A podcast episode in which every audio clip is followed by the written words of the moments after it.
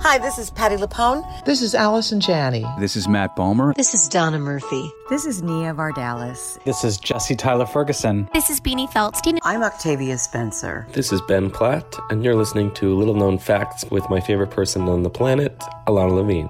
A-OK. Welcome to Little Known Facts, a podcast where you will hear unfiltered, raw, honest, and uniquely funny interviews with artists you love as they talk about the art they love to make. I'm your host, Ilana Levine. You know, some people enjoy composing their own music, chord by chord, and others are happiest when they come across that one perfect song. Work is not a lot different than that. Whether you prefer building your own workflow or using a pre made template, with Monday.com, you and the team can work in a way that's comfortable for everyone. Tap the banner to go to Monday.com and build your own amazing workflow or find an awesome template. No judgment. Hey, I heard you needed inspiration. Here's Ilana and friends with some revelations. Little known back to the day. Every little thing's gonna be a-okay.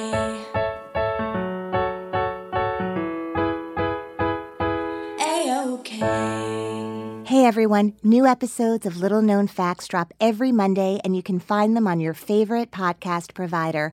Also, if you go to the website, littleknownfactspodcast.com, you'll find behind the scenes photos, videos, and interviews, and lots more on the gallery page. And if you are loving these intimate, candid conversations with all the artists who come on the show, please head over to the contributions page. I depend on these donations to continue to bring you these interviews every week. So if you love the show, please donate. Little known fact about my guest today he found out very quickly that house music clubs were a place where a Mormon kid could feel at home. Welcome, Kaskade. A-okay.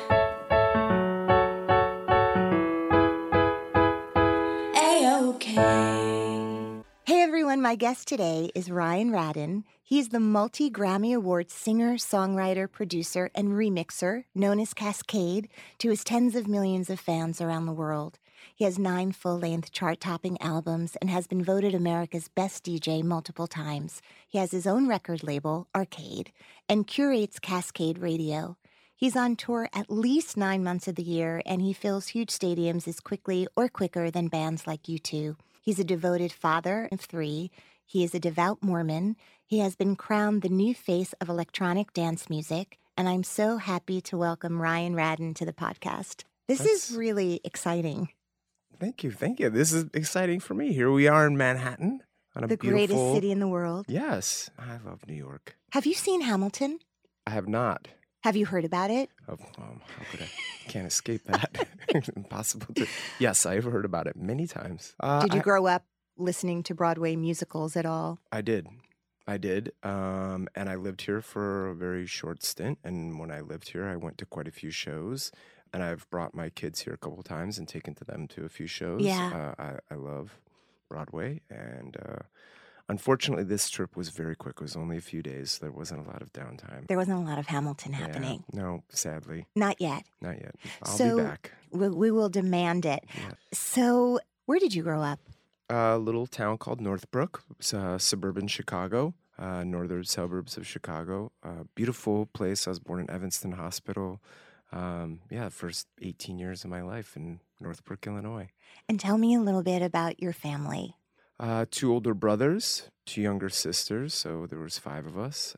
Do they consider themselves musical? No. The answer would be no if you asked each Okay. one of them. No. I would say if we asked if we, they were all in here in this room together. And I we're wish they hanging out, were. they- oh, that would be a fun interview. That would be awesome. Let's do that next time. if we were all in here, I'd say, "Who's the most musical in the family?" And it, they wouldn't answer me. I mean, they would now, maybe because they feel like they'd have to in their interview or whatever. But um, my youngest podcast. sister Rebecca was an amazing piano player. Kelly, the one right underneath me, she was a great piano player too, and a great singer. And Rich, also another wonderful piano player. It's funny because everybody was like really much more inclined to do music when they were kids, except for me. I was the guy who kicked and screamed, like refused to practice. Everyone in my family, I think, it was required to take a couple years. I forget what the rule was. Uh, I was the guy who escaped that, didn't do it. I mean, I took drum lessons, I took Right. piano lessons. I, I sang for years. I, I really enjoyed singing, and I did a lot of that growing up. Yeah, I don't know. I was just the guy that didn't didn't like. I didn't like to practice. Until you found the thing you were passionate about That's it. practicing. That's it. I, I think electronic music really spoke to me because it was more, I don't know, it wasn't necessarily about the instrument. The instrument was the computer, and that was fascinating to me. That spoke to like the inner geek in me, and I was like, okay, this I understand, this I, I get. And yeah, and it just, I was so interested, I was willing to spend uh, any amount of time to make it work. Were your parents musical? Yeah, I mean, my my grandma was uh, uh, she's a poet. She was a, an amazing writer, and she was always around, and she was extremely creative. I think much of the creativity in my family stems from um, Evelyn, uh, my grandma. She was she was always writing or making, always making things, sewing things, and making clothes, and she was just always making, doing stuff. Very busy. And my dad was uh, a bit of a ham, kind of an um, I mean, he was in he was in finance. My listen, I grew up in the Midwest. Everyone Yeah. was like extremely conservative. My husband's from Wisconsin, and Okay. he's one of 10. And so I have a sense of a big Midwestern Yeah. family. You get it. I mean, I could probably hang out with your Yes, husband all day long. I'm sure we share many of the same things. But um, yeah, a very conservative family. Worked in finance. You know, going to the city every day, and you know, when I grew up saying, hey, "I want to do music," it was kind of like, "Sure, you know, That's adorable. yeah, that's that's wonderful." right, That's but what are you Brian." actually going to do? Yeah. And, you know, and I kind of had that attitude too. I was just like, music's a wonderful, you know, passionate hobby I have. And my wife and I still laugh about it to this day because she, after we got married, she would kind of press me every once in a while, like, well, what are you going to do? Type of thing. Right. I was like, Do you mean "I- like work? yeah, just, you know, what, what, you, what are you trying to do with your life here? I'm like, ah, good. I got you. You're already Mhm. committed to me. the joke's on you. That's I have right. no plan. That's right. you know, when you meet someone and you're dating, everything is adorable. That's right. And then you actually marry them. Like my husband is a mad Green Bay Packer fan, right? Like he's from Wisconsin. Maybe you oh, couldn't be friends with him, but Oh. that's his thing, right? That was their religion. Aside from church, that was their religion. And so when I first met him, and he played football, and he, you know, this was his thing, and he thinks he's on that team, by the way, and he is not. And My, that's my another sister, conversation. by the way, married a, a, a person from Wisconsin. Yes. Her husband's from Wisconsin. Same thing. I know exactly. is he where you're coming allowed at your family dinners, or can I- he come for Thanksgiving? He is, but it gets very heated. Sometimes it can get heated. That Bears Packer I rivalry. It's real. It's a it's real ancient. thing. It's It- ancient. It's like wars have been fought. it's a they're still being thing. fought. Yes, it's a real thing. It can get ugly. All of that is to say, I got to meet your incredible wife, Naomi, the other night, and she was so warm. And I thought, wow, she is constantly having to meet new people as part of what you do, which is have a very warm meet and greet with people before you perform often. And I thought, wow, she's meeting 70,000 people right now. And she's kind of got that presidential thing where she looks you in the eye and makes you feel like you're the only person in the room. It's kind of amazing. She's amazing. I mean, honestly, that's my biggest kind of untold story that uh, that I don't get to talk about very much in the press because people are like, "I want to know about you," and I'm like, "Oh well, you know, I'm this guy. I make music. People like it. I and it caught fire. Yeah. you know, and, and that that's fun. But really, uh, the true hero in my story is Naomi. I mean, wanted to have her on. You know, originally she was supposed to come with you, which is why there are snacks for 100 people out there. So you're leaving with a lot of cookies and fruit. You know, my husband's an actor and, you know, he goes on location for long stretches of time. And there's the idea of supporting each other. And then there's the day to day where when he calls and it's just not a great moment and he wants to talk to the kids. And I'm trying to explain, like, we miss you and we love you so much, but you're in Malta Yep. and we're in Brooklyn, and it's just really hard to bridge that gap Yep. right now. So we can talk about that, but I thought it would be really interesting to have the two of you on at some point to kind of talk about the romantic version of things and yes, then then the, real the version, reality yeah. version of things. But what I was going to say is that when you were dating, and maybe earlier in your marriage, when she would ask you, like, what do you want to do? And you were like, I don't know. And then after a while, the fact that that remained um, something that she still loved about you, because now when the Green Bay Packers come on and football season comes on, I wish maybe I wasn't married to Dominic.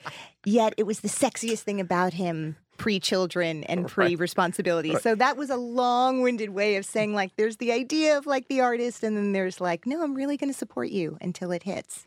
the reality. Uh, Well, I, I think when we first met, it was never, hey, I want to do music. I'm going to do music. I was already doing music, and that was a part of who I am. But Because you were in college when you met, or post We were in college? Did you I go was- to school together? We met. It was her first semester and my last semester. So you grew up in Chicago, Yeah. and from my extensive research, because I've been living with you now for two weeks, and it's Oh, exciting wow. for it oh to Oh leave my gosh. computer and actually be next to you for reals. I know a little bit about your story in terms of finding the club scene in Chicago Yes. and sort of finding house music that way. Yep. And I thought it was really fascinating because I was at your concert two nights ago. So I was older than some of your fans. As am I. As but Boom. I was in a room really loving every second of it. And yet I didn't have a drink in my hand. I abstained from anything other than me and you in this room having an experience. and you enjoyed it. And I had a great time. And I know that you've talked about being young and being a Mormon and not partaking in things that the Mormons don't believe in right. and being next to people who were high and drunk and doing a lot of the things that people do at a club. Um, yes, certainly. it's sometimes hard to hold on to your center at 15 years old. Yeah. I mean, my dad, I can just kind of taking off from that. My dad would say when I leave the house, you know, on Friday, Saturday night, whatever, remember who you are type of thing. That was always his, you know, That as was I his left phrase. The house and I was like, all right. I think dance music for me was a refuge. The nightclub was a place for me to kind of discover myself and what I believe and who I am and uh, experience new and different things and be in the city where it was exciting. You know, I was taking the train in and listening to different music than I had ever heard and meeting different people and, you know, experiencing the city and everything around the nightclub culture. What were you like socially as a kid? I'm a little bit shy. I'm on the shyer side of things, not very shy. I wouldn't call myself shy, but I'm, you know, I'm on the shyer side of the scale. And in high school, no, I didn't get along with people really. I was I was definitely an outsider. Um, you know, me and my kind of bands of nitwits, we were taking the train to the city and doing different things than what most kids in high school were doing. Most of the kids were like going to a Friday night football game and brr, getting drunk. So the- you weren't a jock? No, no, I wasn't. Uh, I was skateboarding and I was doing all these like individual sports. Mhm. Skateboarding was it, appealed to me much more. You know, I played soccer and I did a few of these things and I tried that and I didn't feel like I fit in. And probably like most kids, now I look back at it, I'm like, you know, nobody really feels like they fit in in high school. But they don't think, know you that. yeah, in high school, I I didn't feel like I fit in, and you know, I found other things to do and found other friends. Not that I was antisocial, I wasn't. I had friends, and we just were doing different things. Um, but we were definitely like kind of the outsiders, the freaks. One of the things that you touched on was being Mormon. I already felt like an outsider. I kind of thought and believed different things, and I was doing different things. Like, oh, I don't drink. All these people are getting wasted. Oh, and in like kind of this jock mentality that was very popular in my high school, and I'm sure it is in most high schools. Sure. They're all, you know, let's keggers, Friday Mhm. night football game, woo. That's why just taking a train to the city and going to the nightclub and buying records, like that was just so much cooler to me, and that was kind of my escape. But I think being different, part of that was being Mormon um, and being this devout kid who believed in this thing that was different than what these kids were believing in.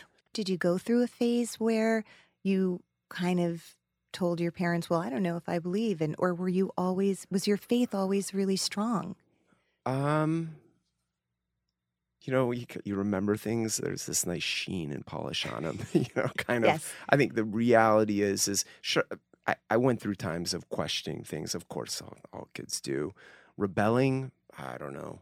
Um, my mom would be like, "Yes, he rebelled." I, would- you know, I was shaving my head and wearing makeup and a kilt to to, to school and doing. Did you go to church? Things. Yeah, I went to. But the thing is, I was always kind of like. Did you wear a kilt to church? something not to church. So you would I be would- respectful and honor the dress code. I would. Yes, Right. I was very respectful. I have a lot of respect for my parents, and even as a kid, I respect. I was like, these are good people. I always knew and understood that and respected them, and I think that was my first inclination. Like, wow, they really believe this. There's something here. I need to, to discover if this is true or not for myself. And you know, I went through that whole thing, and yeah, there were times of rebellion and me stepping away and doing whatever, but.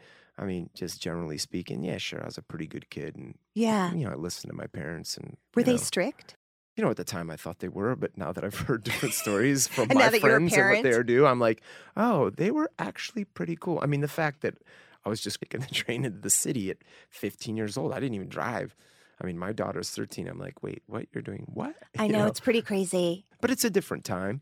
You know, at 15, yeah, I was cruising in the city and cruising around, and as long as I was home by 1 a.m., it was cool. And a lot of times I snuck in at home. And it was, the big thing in my family was you had to wake my parents up when you got home.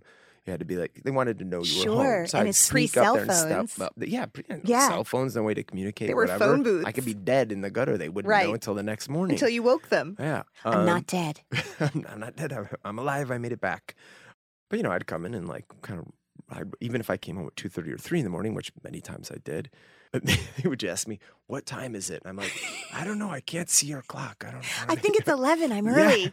Yeah, it's fine. Everything's good. Go back to sleep." Because they would just kind of like you know open an eye and be like, "All right, you're home. Great." Fond memories. Growing up in Chicago really- was a was a good thing. Did your mom work or was she at home when you were growing up?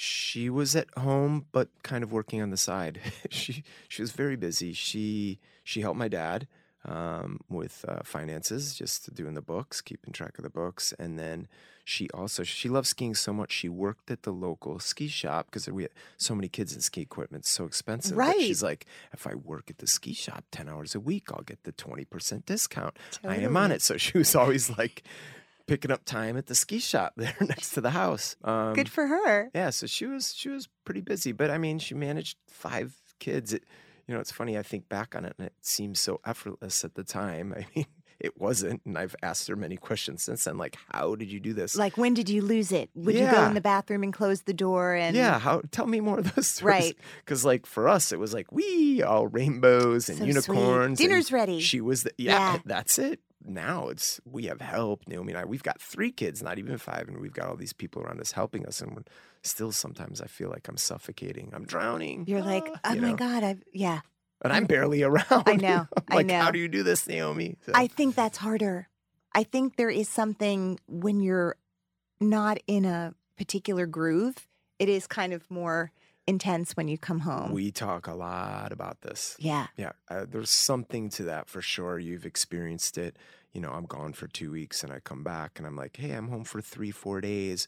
Naomi's like, you know what? You should, probably should have just stayed out. like, And she's so you could come down like for a that. whole, you know, Yeah. because I come home Either and, be here or don't be Yeah. here. Yeah. because then the kids just, it's, it's like they're so excited you're home and they're acting up and they're pitting the two of us against each other because all of a sudden there's not one person to play, there's two. And look, we can change the situation. Look, mommy and daddy are fighting, so we could do whatever we want. Yeah. They're not even noticing. So yeah. that's always an interesting thing coming home, but um, you know, it takes a second to recalibrate. But really, these last few years, they've been a little bit easier. Because the kids are older or They're getting a little bit older. My oldest is 13 now, and she she's more helpful. I'm not touring as much as I did in the past. I mean, Mm. honestly, when when things first started to take off, it was and I joke about this. I've never actually said this out. I've said this amongst friends. It was like literally this these phone calls happen. I'm ovulating, come home and get on the plane if you want to start a family. I mean, I was gone so much. I, I just I can't believe looking back and I can't believe Naomi's still with me. I mean, that's that's why I say she really is the hero of my story because um, the fact that she just put up with that for so long uh, for me to um, you know kind of realize my dream and, and and try and live this out. And it's not the kind of dream that once it's realized, then you're home.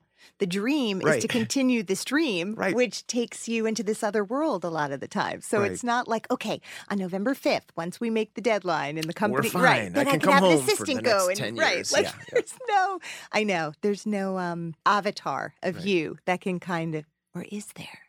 That's another show. That would be Just going backwards for a moment, I know your Mormon mission was to Japan, and I think the mission is so incredible that time in a young person's life where you're still finding yourself at that age, and yet there's this expectation that you can successfully kind of download to others this idea of a religion and Yeah. or a way of life and yes, and religion, beliefs, all of it. Yeah. So I imagine you weren't fluent in Japanese yet. No, I didn't know any So Japanese. t- can you just tell, like, you're like, okay, I'm going to Japan. This sounds amazing. And then suddenly you're like, click, the seatbelt's on, you're on a plane. Did you know any of the other people on the plane with you? It's very scary. So what happens is you they have missionary training centers. There there are a few around the world. I don't know how many, um, but the one here in America is in Utah, of course. Uh, so you fly there, and they kind of give you they give you a crash course in, in Japanese, and you're there for about seven eight weeks. So you get like a very kind of fundamental learning of Japanese. Like, okay, cool, this is how it works. you know, subject, Right. object, verb, whatever. And uh, I was with um, nine other guys that were all going to the same place, Tokyo, Japan. Um, and we were there, and we were there in that same two-year stint. Um, we all got called to the same place, but we all went to different places in Tokyo. You know, we saw each other from time to time once we were there. You know, they have apartments set up, be out there and proselyte and teach these people, or help the members, or do whatever's needed. Really, Sure. I mean, we do service projects, we teach people. In Japan, I spent one day a week, we would have English lessons to anyone who was interested. So to like- give back in that yeah, way. Yeah, Yeah. community, we gave blood all the time. You know, if there was any, uh, a lot of these times there's, um, oh, we're getting sidetracked. Anyway, let me go back to this. so we get into this missionary training Yeah. center. You get a crash course in Japanese, and you also spend a fair amount of time just talking about the religion and testifying and going through these like moments of okay when you teach people this is the appropriate way to teach them this is the way we're doing it and they kind of lay like because okay i've spoken to many friends about being a mormon i grew up in a jewish community so i was i was comfortable and Explaining. explaining Yourself, yeah. myself and hey this is what i believe and this is what i do and i didn't have a lot of trouble with that but maybe some people who grew up around a bunch of mormons did anyway but they gave us a, a an easy way like okay this is kind of how we lay it out which was great because it's like an organized system of like oh, okay here you can sit down and talk to people this way and that was great so then after two months of that yeah then it's click put the seatbelt on and fly to tokyo Yeah. hey nervous and excited and um I mean, I'm going to a different country and a culture that I know very little about. Had you already been a DJ in Utah before you went to Japan? Had you started to find Well, even your in place high in that school- world? Okay. Then, okay, so let's, Let's try to reconcile these Yeah. two things here. Um, so in high school, listen, I'm, I'm a little older, so we used to actually buy records. Mhm. Records were that was one of the formats. I, I didn't ever like cassettes because they're so small. And like you couldn't see the artwork, like that just wasn't you wanted to sexy, hold- right? and you yeah, had to hold it and something, pull the yeah. whole thing open, Yeah. read the lyrics and the Sure. whole deal. So I was one of these guys that liked buying vinyl. So back in the '80s, you know, vinyl was kind of dying out back then, but I still bought vinyl. And uh, when dance music was kind of having this explosion in Chicago, I was buying all these records. And I wasn't a DJ per se, and I wasn't trying to earn money or whatever. But I had a couple friends that had like a setup because the setup's quite expensive two turntables, a mixer, a microphone. This is like, I mean, you have to mow a lot of lawns to. to, to were a lot of newspapers on Yeah, Mr. Brown's exactly. front step. Yeah. So, uh, you know, so I didn't have the money to buy that, but I had friends. I actually remember the first time I played on a setup. The guy's like, I stole this. I the setup. So we're all like, what? We all drove over to his house. We're all playing on the stolen DJ rig, whatever. And that seemed completely okay. well, it was a great rig. I was like, uh, We'll- we'll I'm going to practice here for an hour and No then I'm out of here. Yeah. and then, like, really rubbing your- hot. I can't your touch it. fingerprints like yeah. off the thing. Do you know where he stole it from? I have no idea.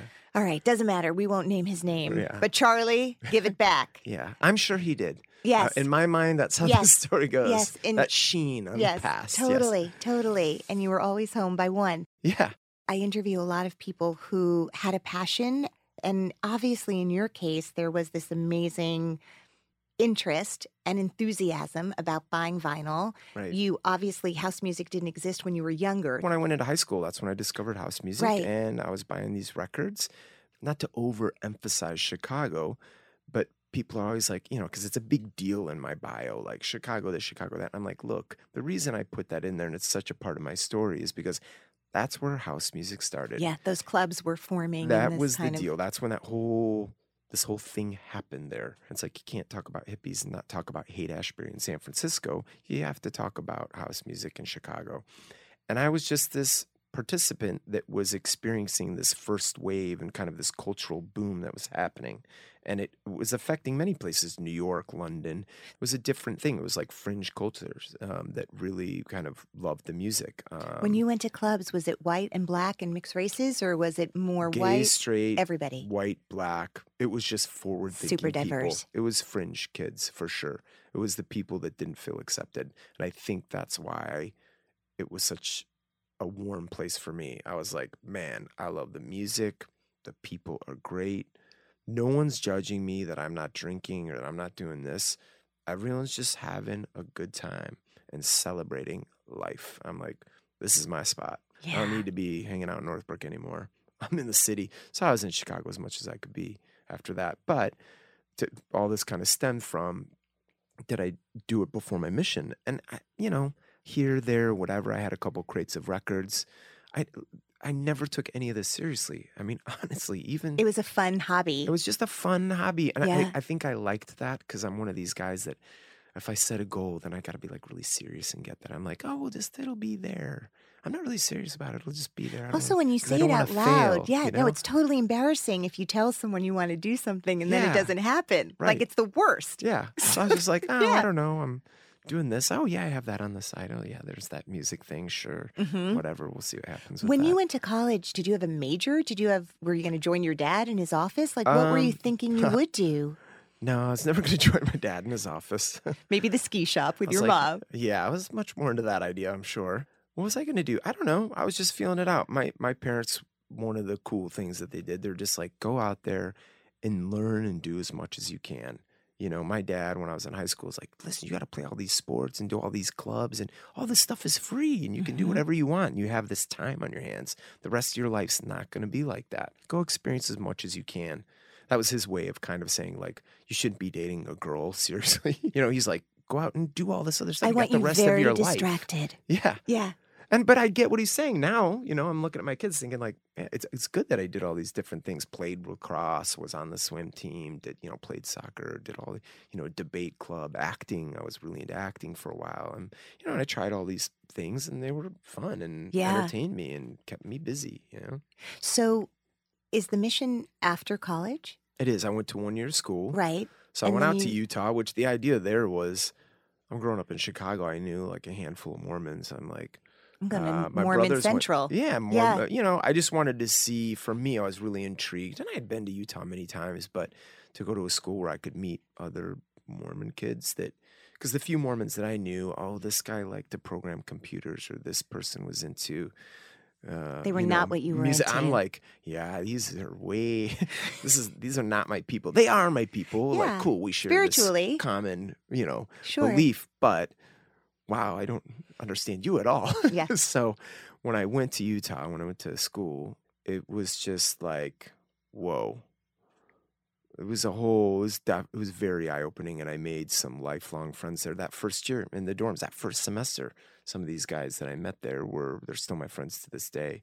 And uh, it was just cool. I found people not only that I shared the same faith with, but just looked at life. Yeah, similar Yeah. interests and looked at life similarly. And, um, you know, and they were from different, one guy's from Northern California, another guy was from Orlando, you know, and just made some really great friends. And it was cool for me to just kind of hang out with some other Mormons. Because I think when you're young, sometimes when you think something differently, it's easily to feel ashamed or feel, you know, feel ridiculed. Even though I, I didn't feel that, nobody really put me in a box and Well, was we like do that, to ourselves, don't we? Yeah, I mean, it's just that the pressure that you feel. The only thing I can compare it to is I went to Israel for like a gap year after high school. Right. And I just had this realization. I was walking around Tel Aviv or something. And I was like, I mean, not to a person, but it's like everybody's Jewish.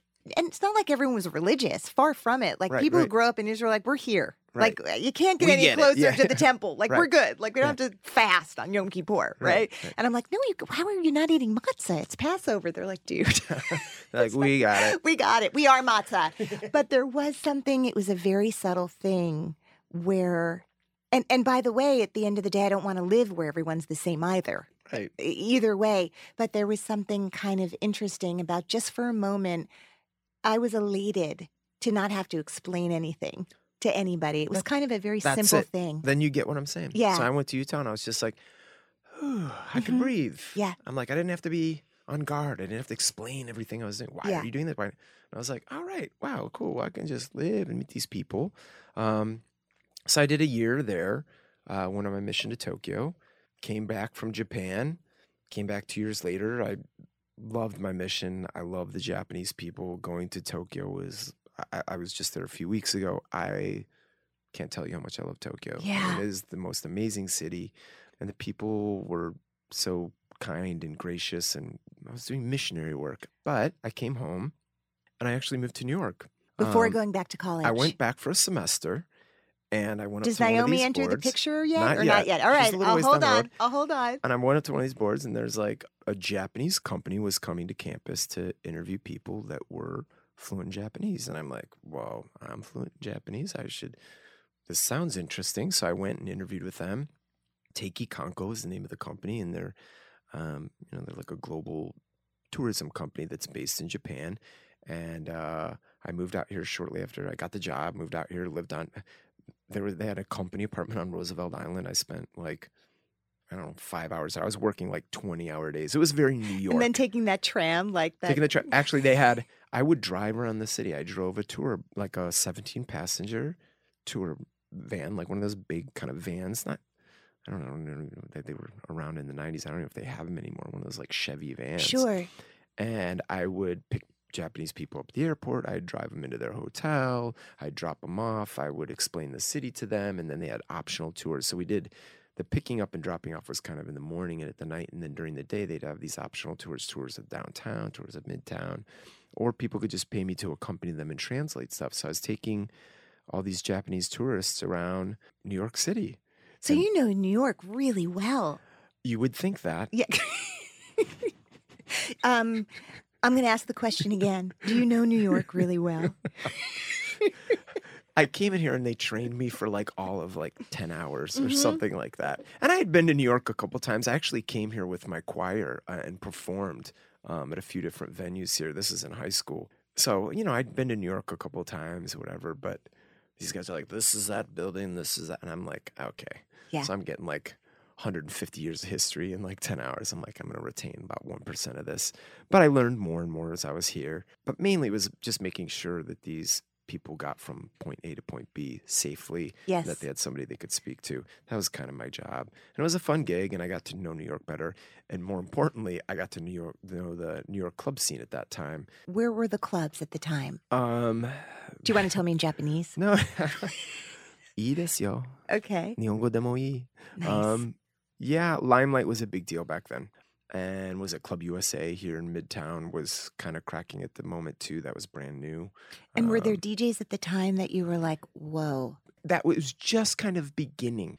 Because back then it was more about the club and the doorman and kind of the scene Yeah, around yeah, that yeah. club and what they were putting out there. That vibe. This club is about that. Okay, I like that. I'm going to hang out there. They play house music on Fridays. All right, Fridays, that's my jam.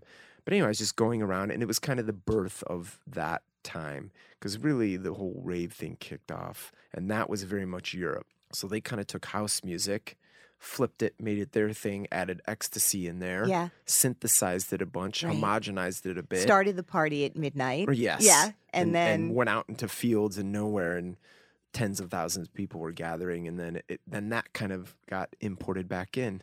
We bought that version of what we sold them back here in the US.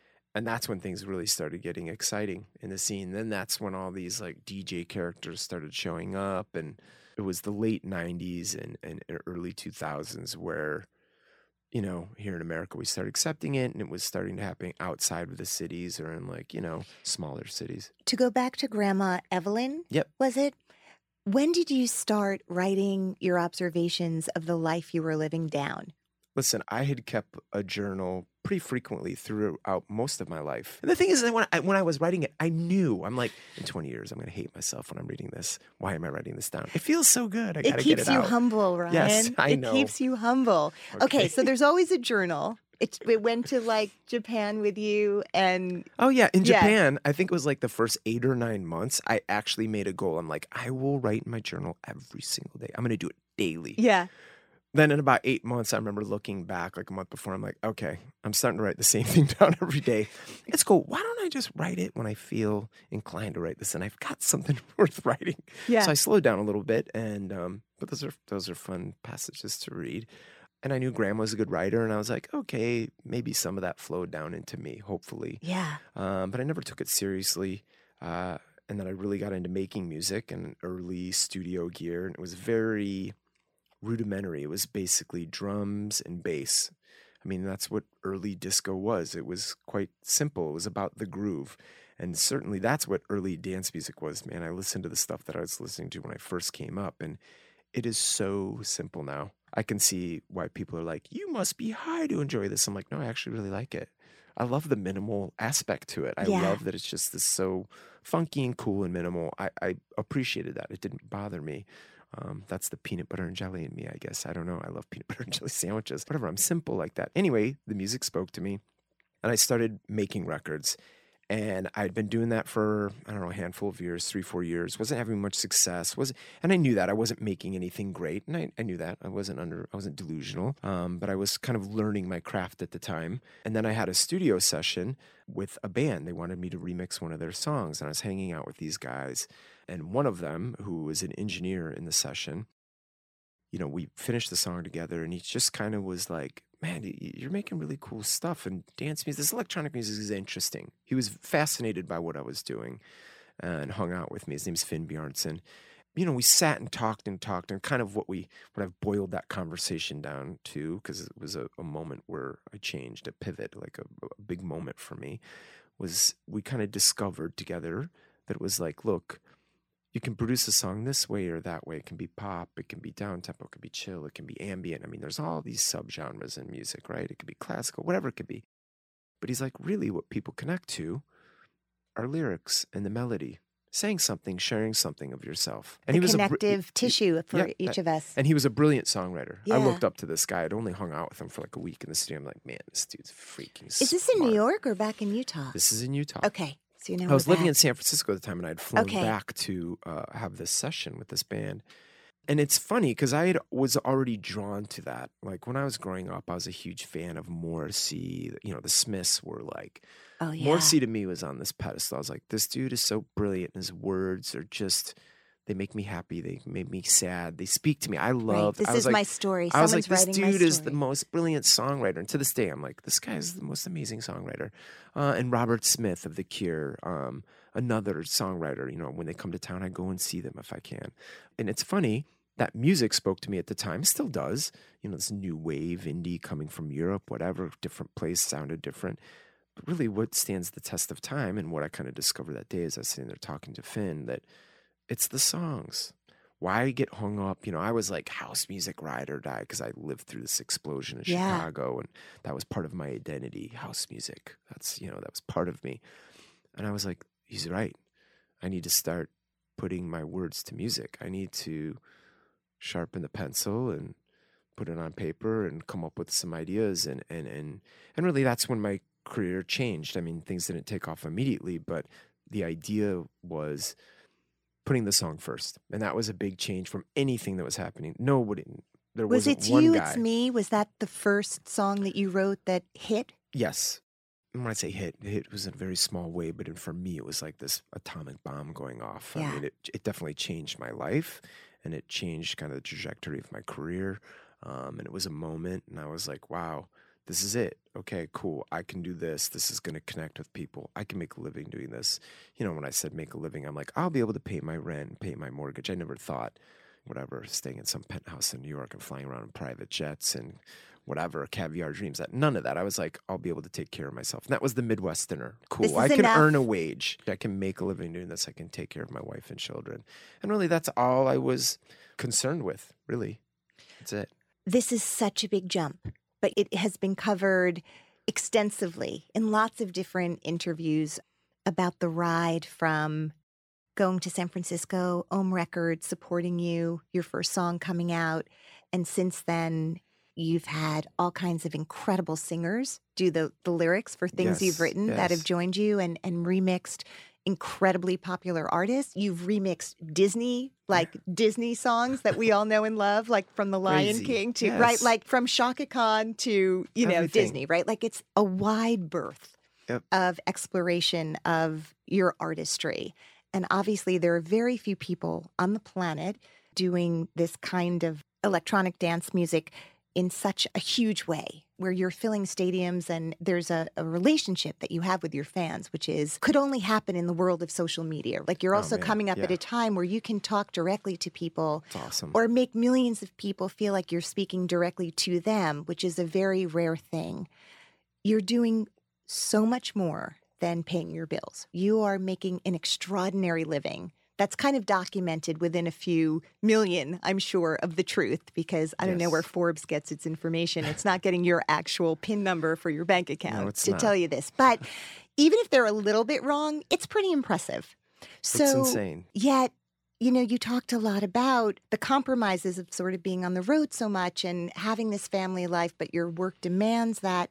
Like, I know that you're a super philanthropic, generous person. And that must be, for me, the greatest joy of ever earning something is that I can give most of it back. Like, you take what you need for your survival Yep. and maybe a little more. You don't have to be a martyr about it. That's right. So before we go, I'm really curious, and I hope you'll come back, and I hope Naomi will come And back it- with you because it would be so that's- much fun. I want to hear that yeah, interview. that's the interview I want to do, and we can even do it while you're still here. But what are the things that you give to? Where are you putting and giving back to? What are you passionate about? I try and give back as much as possible. I always speak to the youth. When I was here, uh, just on this trip, I did a show at Brooklyn Tech, a high school, uh, and it was an initiative through uh, Chegg and Truth. Truth is the anti-smoking, the tobacco, anti-tobacco company. I try and do these things as often as possible. That's uh, Listen, the most obvious is every time you bring a beautiful young artist who's undiscovered onto one of your songs, you are launching something extraordinary for them. So on that I, I do mentor, a lot of that. yeah, But I mean, but I, I and I think those are the obvious things. You know, I try and give back as much as possible, just like what you said, because I have what I need, and I'm fine. and like, how can I go out there and participate and help other people? There's also I'm an ambassador for OUR, which uh, is a group, a small group of guys that try they're t- trying successfully doing stopping uh, human trafficking, uh, Mm. sex trafficking, and this guy's been raising millions of dollars and going out and personally stopping it himself. Um, he used to work for the government, and there was too much red tape, so he got out and uh, started doing it on his own. And going out there and literally putting his life on the line, raising money and and, and and stopping it. saving lives. And I and, and I mean, it's hard for me to keep up, and it's something that Naomi made me aware of. And she's like, "We need to be involved with this. This is incredible what this guy's done." She saw a documentary. You know, they've saved a lot of kids out there, so that's another initiative that I've been just out there trying to help them as much as possible. Oh, you are. great, great group of people.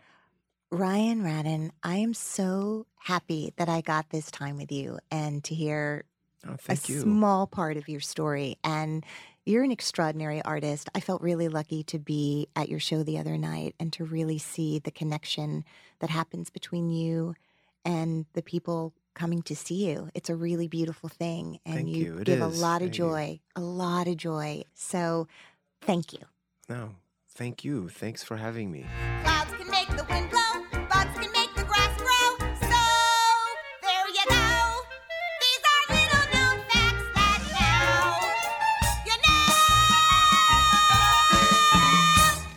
If you want more information about my guests, go to the website littleknownfactspodcast.com. I also wanted to tell you that there is now a new addition to the website. It is a button that says contributions.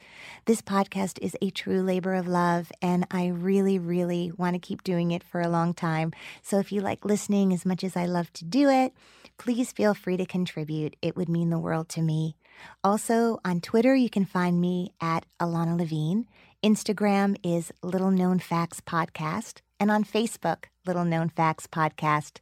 You can also feel free to rate and review the show on the iTunes show page.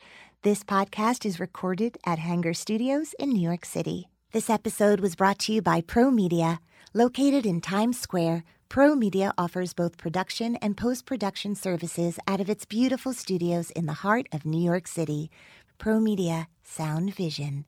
Find out more at promedia.nyc. Buenos dias, world, from the San Diego Zoo Wildlife Alliance. I'm Marco Wendt. And I'm Rick Schwartz. And we're your hosts for season three of Amazing Wildlife, a show from iHeartRadio Ruby Studio and the global conservation organization behind the San Diego Zoo and the San Diego Zoo Safari Park. Listen as we dive into the efforts here in San Diego and spotlight the heroes working worldwide to care for the species you know and love. Listen to Amazing Wildlife on the iHeartRadio app, Apple Podcasts, or wherever you get your podcasts.